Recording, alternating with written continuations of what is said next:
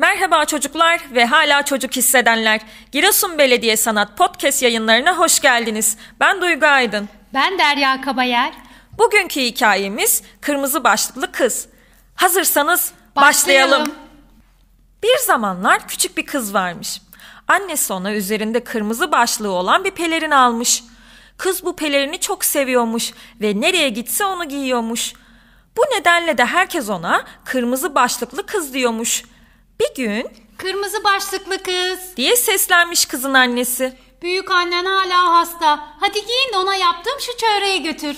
Kırmızı başlıklı kız elbisesini giymiş, üzerine kırmızı başlıklı pelerinini geçirmiş, başlığı çenesinin altında sıkıca bağlamış ve yola çıkmış Tavşan ormanındaki yoldan ayrılma sakın. diye seslenmiş annesi arkasından. Ormanın adı tavşan ormanıymış ama içinde uzun zamandır bir tek tavşan bile yokmuş.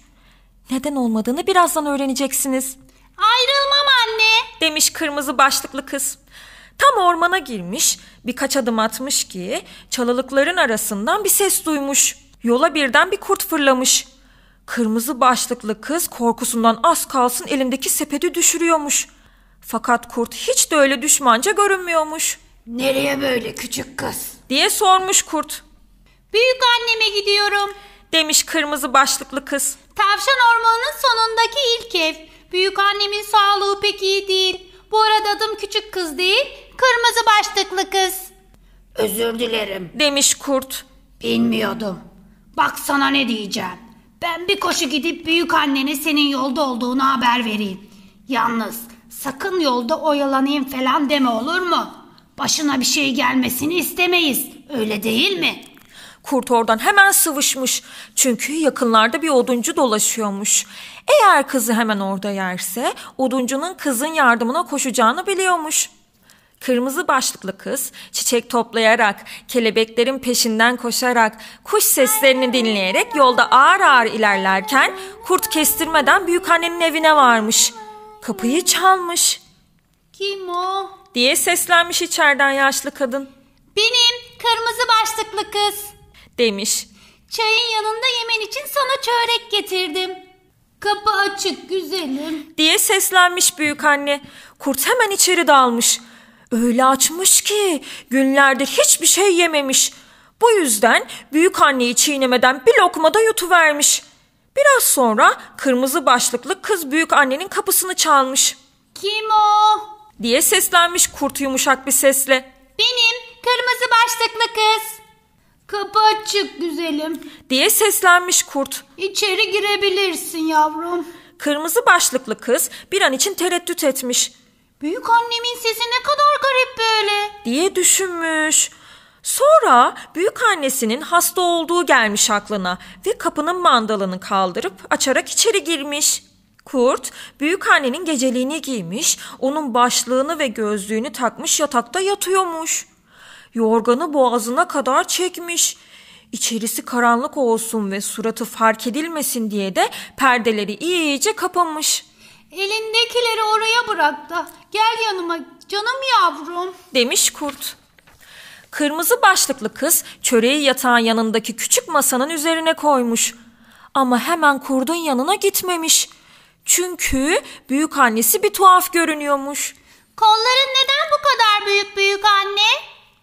Seni daha iyi kucaklamak için yavrum. Demiş kurt. Kulakların neden büyük peki? Seni daha iyi duyabilmek için yavrum. Demiş kurt. Gözlerin neden kocaman peki? Seni daha iyi görebilmek için. Demiş kurt. Dişlerin neden sivri peki? Seni daha iyi yiyebilmek için yavrum. Bunu söyledikten sonra kurt artık daha fazla kendini engel olamamış ve yorganı bir tarafa atarak yataktan fırladığı gibi kırmızı başlıklı kızı bir lokmada yutuvermiş. Sonra da karnı doyduğu için keyfi yerine gelmiş ve uykuya dalmış. Ama ne var ki kurt çok kötü horluyormuş. Evin önünden geçen bir avcı onun horultularını duymuş. Büyük anneye kötü bir şey mi oldu acaba diyerek kulübeden içeri girmiş. İçeri girer girmez de orada neler olduğunu hemen anlamış. Aylardır senin peşindeyim. Pis yaratık. diye bağırmış avcı ve kurdun kafasına elindeki baltanın sapıyla vurmuş. Sonra da önce kırmızı başlıklı kızı, sonra da büyük anneyi dikkatle kurdun içinden çıkarmış. İkisi de sapasağlammış. Büyük anne kırmızı başlıklı kızın ona getirdiği çöreği afiyetle yemiş. Kırmızı başlıklı kız büyük annesine bir daha hiçbir kurdun sözüne kanmayacağına dair söz vermiş. Eve dönerken tavşanların saklandıkları yerlerden çıktıklarını görmüş. Tavşan ormanı yine eskisi gibi tavşanlarla dolu bir orman haline gelmiş. Bu hikaye de bu kadardı. Bizi dinlediğiniz için teşekkür ederiz. Tekrar görüşmek üzere.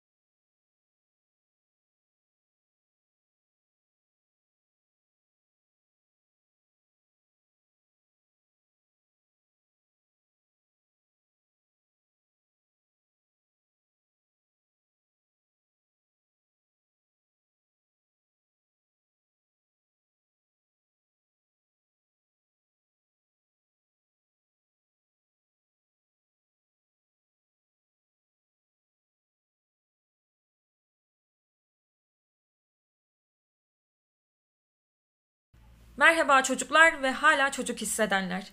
Giresun Belediye Sanat Podcast yayınlarına hoş geldiniz. Ben Duygu Aydın. Ben Derya Kabayel.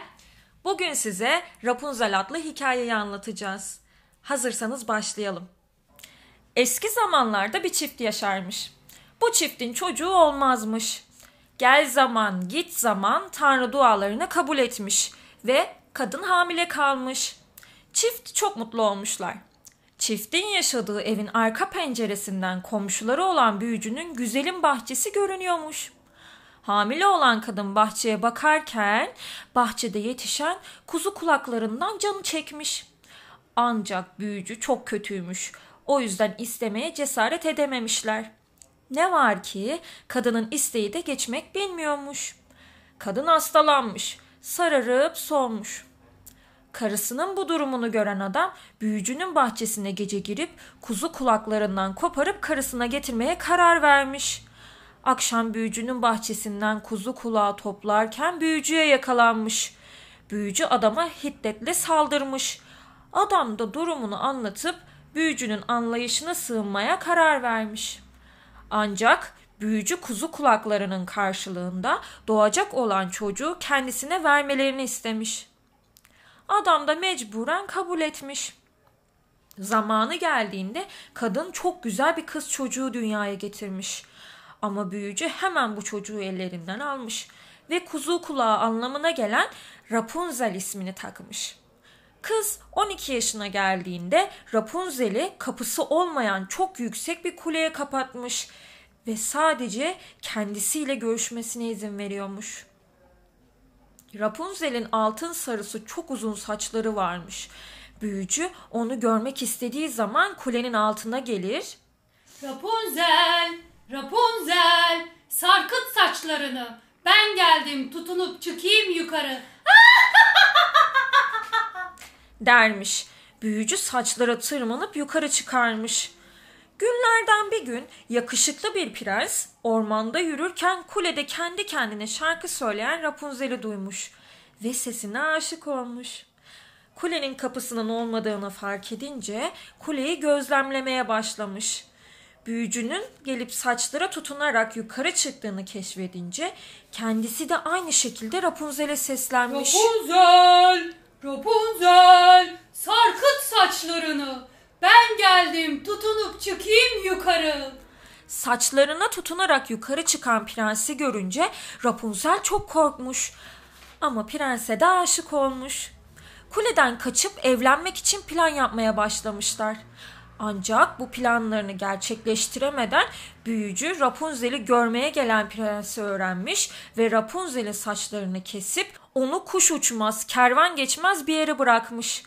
Kulede prensi beklemeye koyulmuş. Prens kulenin altında Rapunzel'e seslenince büyücü Rapunzel'in kestiği saçlarını sarkıtarak prensin yukarı çıkmasını sağlamış. Sevdiği kız yerine büyücüyü gören prens çok şaşırmış ve sevdiği kızı bir daha göremeyecek olmanın üzüntüsüyle kendisini kuleden aşağı atmış. Kuleden aşağı düşen prens ölmemiş ama gözlerine batan dikenler yüzünden kör kalmış. Kör ve çok üzgün bir şekilde ormanda gezmeye, kayıp aşkını aramaya koyulmuş. Birkaç yıl sonra Rapunzel'in şarkı söyleyen sesini duymuş ve sese doğru ilerlemiş. Rapunzel prensi gördüğünde mutlulukla koşup boynuna sarılmış ve ağlamaya başlamış. Gözyaşları prensin görmeyen gözlerine düşmüş ve iyileştirmiş. Birbirine kavuşan sevgililer evlenmişler ve sonsuza dek mutlu yaşamışlar. Bu hikayede bu kadardı. Bizi dinlediğiniz için teşekkür ederiz. Tekrar görüşmek üzere.